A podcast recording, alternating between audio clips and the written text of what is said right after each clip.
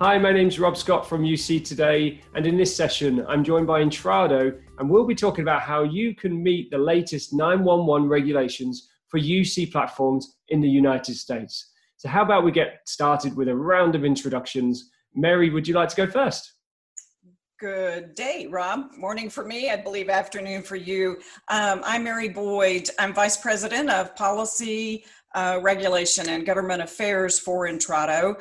Uh, a little bit about my background uh, for your viewing audience. I actually have been in the 911 business for, I won't say precisely, but let's just say well over three decades.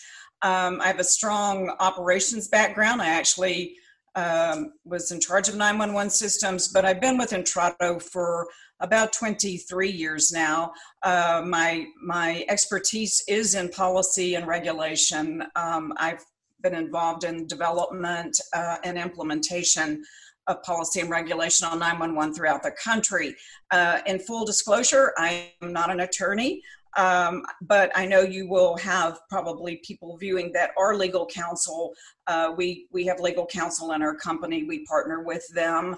Uh, but the team I work with, we're all about compliance and working with our regulatory agencies. So um, we will provide, and you'll hear Lev talk about this, uh, resources later where you can get additional information. But um, I am grounded in compliance for our company, and so I'm delighted that you've invited us here to talk about our new regulations.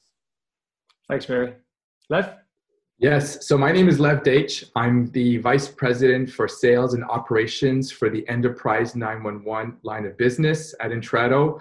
Um, our line of business is really focused on providing 911 capabilities for multi-line telephone systems, whether it's on-prem or hosted unified communications.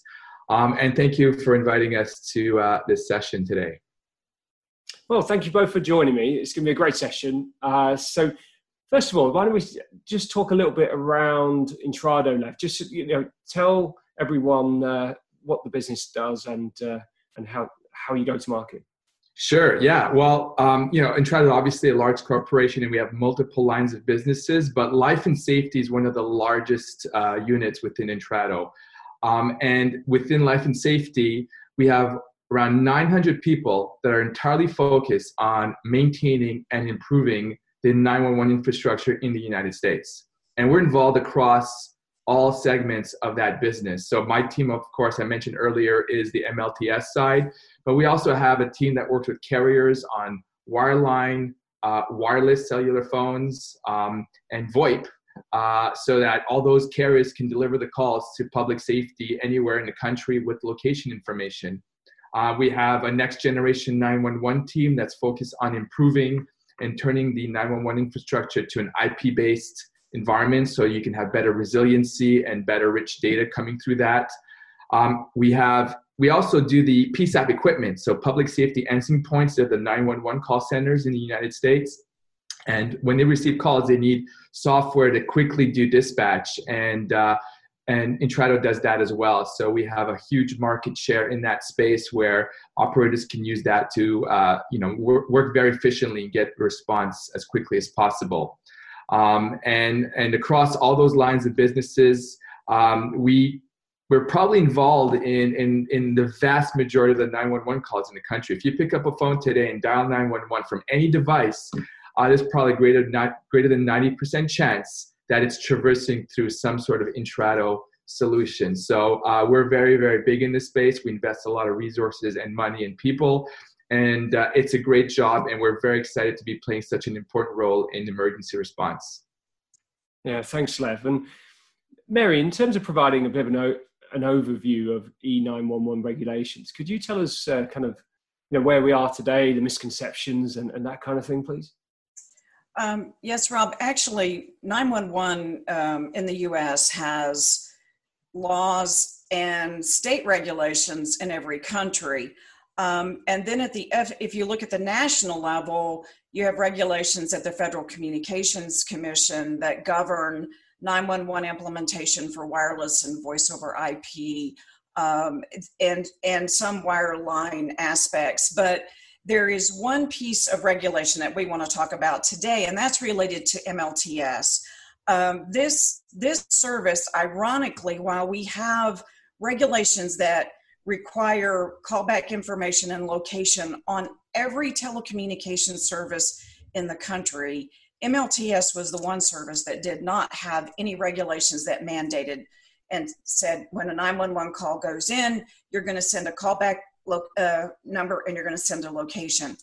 And so the states tried to manage it for years and years, and I can say that you know with firsthand experience when I I uh, was in charge of the Texas 911 Commission for many years.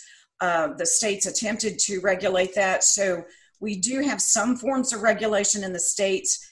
That's very important to remember as you look at the new national regulation and law, because the new federal legislation grandfathered and did not preempt the state law. So when I talk about the new MLTS legislation, for those that are that are serving the US, just remember you also need to look at the states you're in to see what's in place there. So unfortunately, um, and and this is you know so classic in the 911 business, we had to have a tragedy happen in order to get federal national law.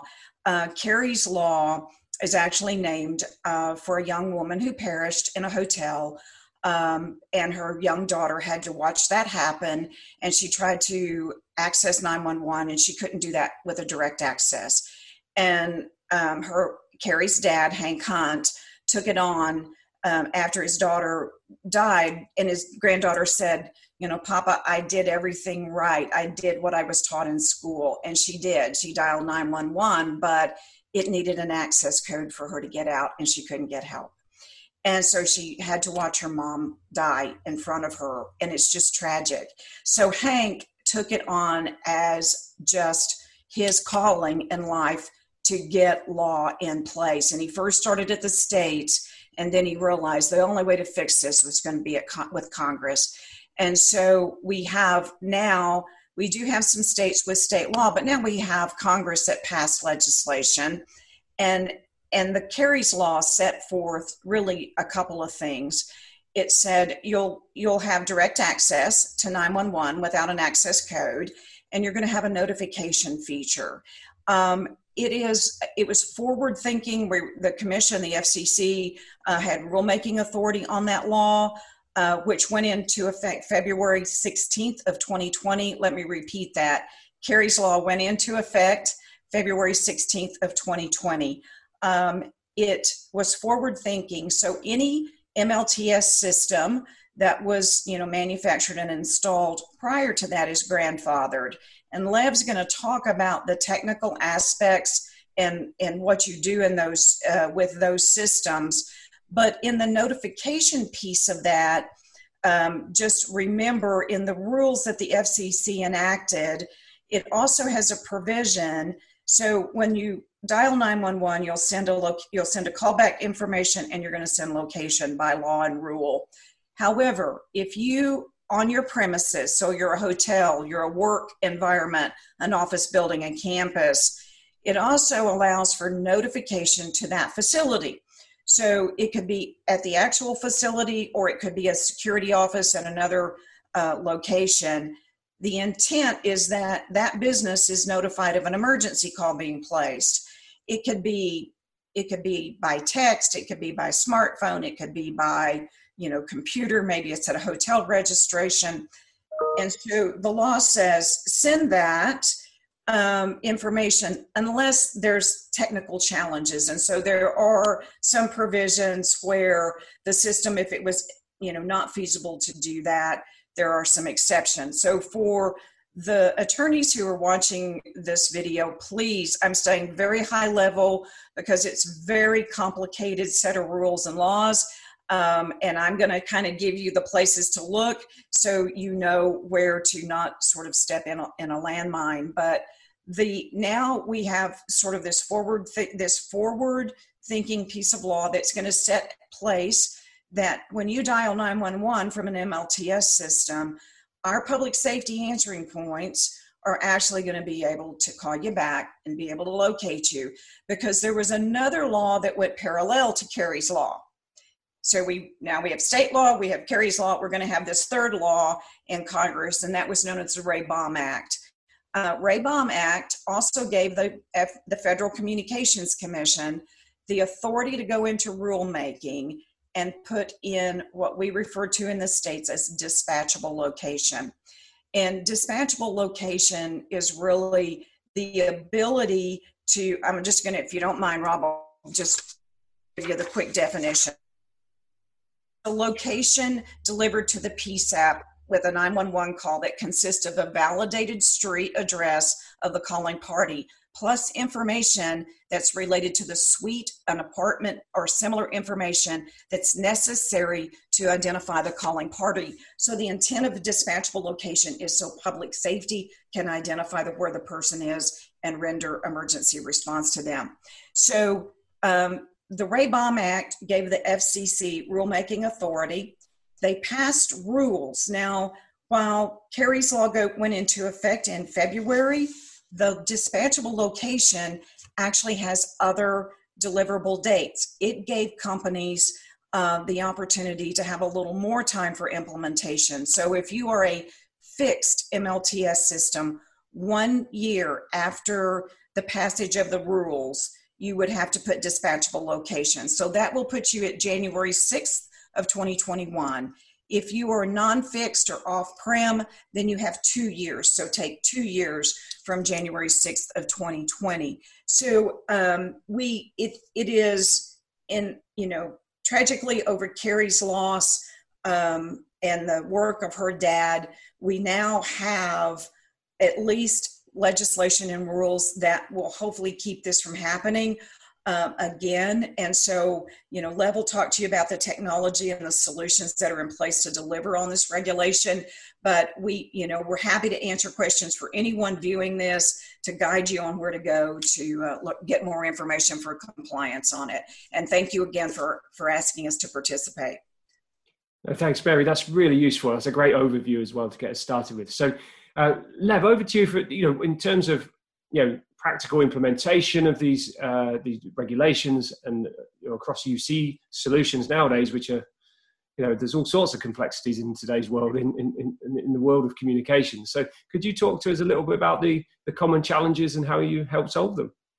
Yeah, I mean, if you boil down what Mary just said in terms of what does an enterprise need to do, it's really three things. Okay, making, making sure your dial plan can dial 911 without a prefix, making sure that if you have the notification capability on your UC or PBX, turn it on, enable it. And the third piece is make sure you have precise location. All right. Now, the precise location is the tricky part. Um, I think that, you know, what Mary just said, it has to be precise enough for a first responder not to get delayed in the response time. They have to be able to quickly find the user, right? There's no specific black or white regulation that says 40,000 square feet or you know this distance or per floor or per room. None of that doesn't exist right? Which lawyers love because it's a little bit vague. So you know my advice to enterprise has always been you know it's it's a risk factor right? If you just send the main address of your building you know chances are you're going to be if something does happen uh, a, a lawyer will be able to go in there and say well we have a case for uh, not following those regulations and you're liable, right?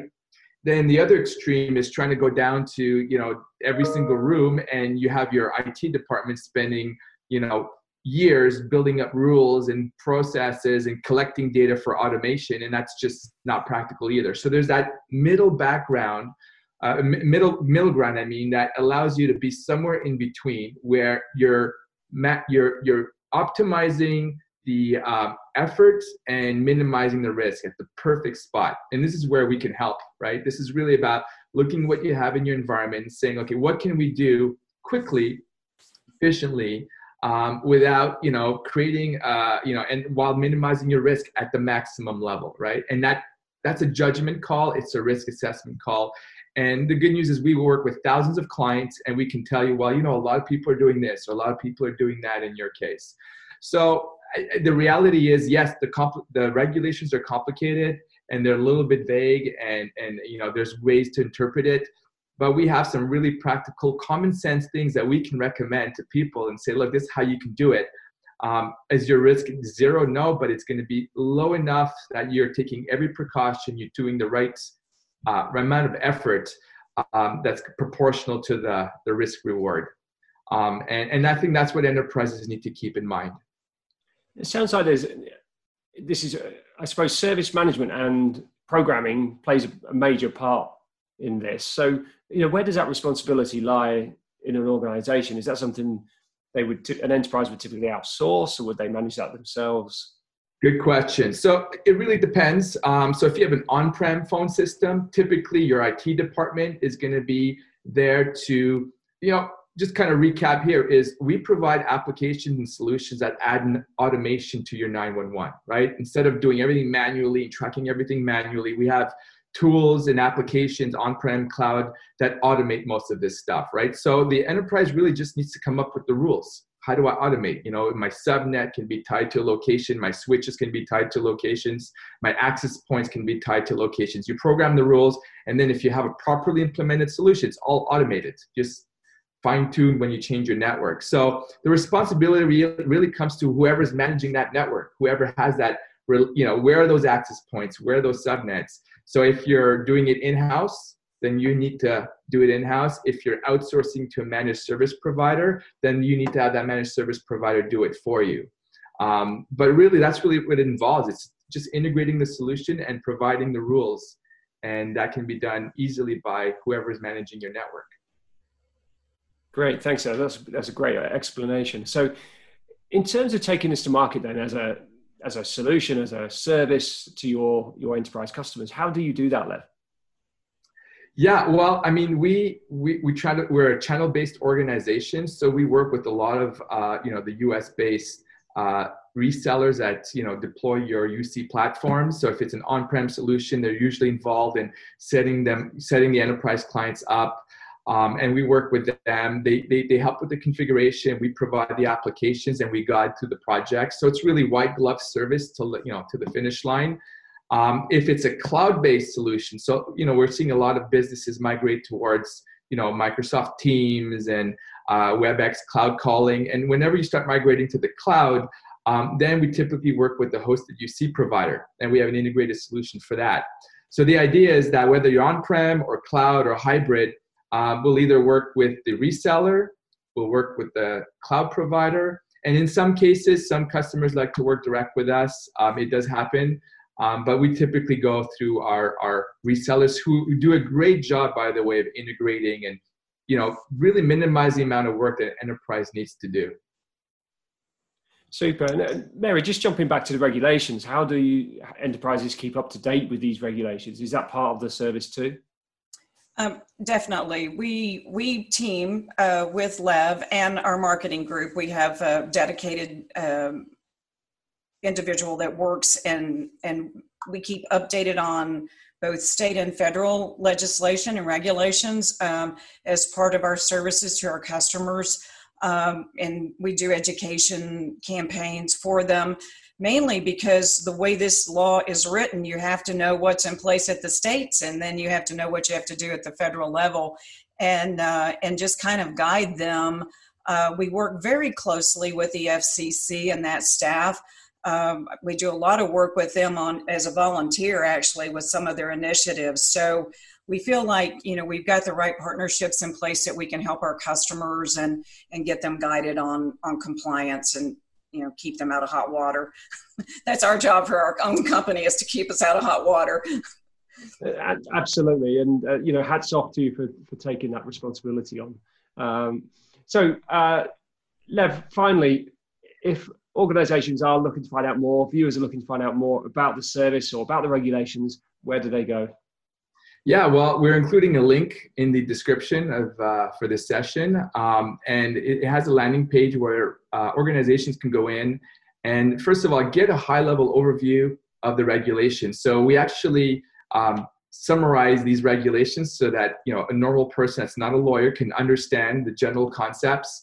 Uh, uh and that really helps people understand okay well this is what i kind of need to do um, and just starting with that um, and we also have you know you follow through those you know you know you can do more research to our website but we also have solutions by phone system so that you know if your phone system's in there We have certified cookie cutter solutions where people can understand, okay, this is what I do. This is what the automation can help me do. This is how I can comply with regulations with the least amount of effort and work, right? Because that's really what it comes down to. You can't choose not to pr- comply, but you can choose on how you do it.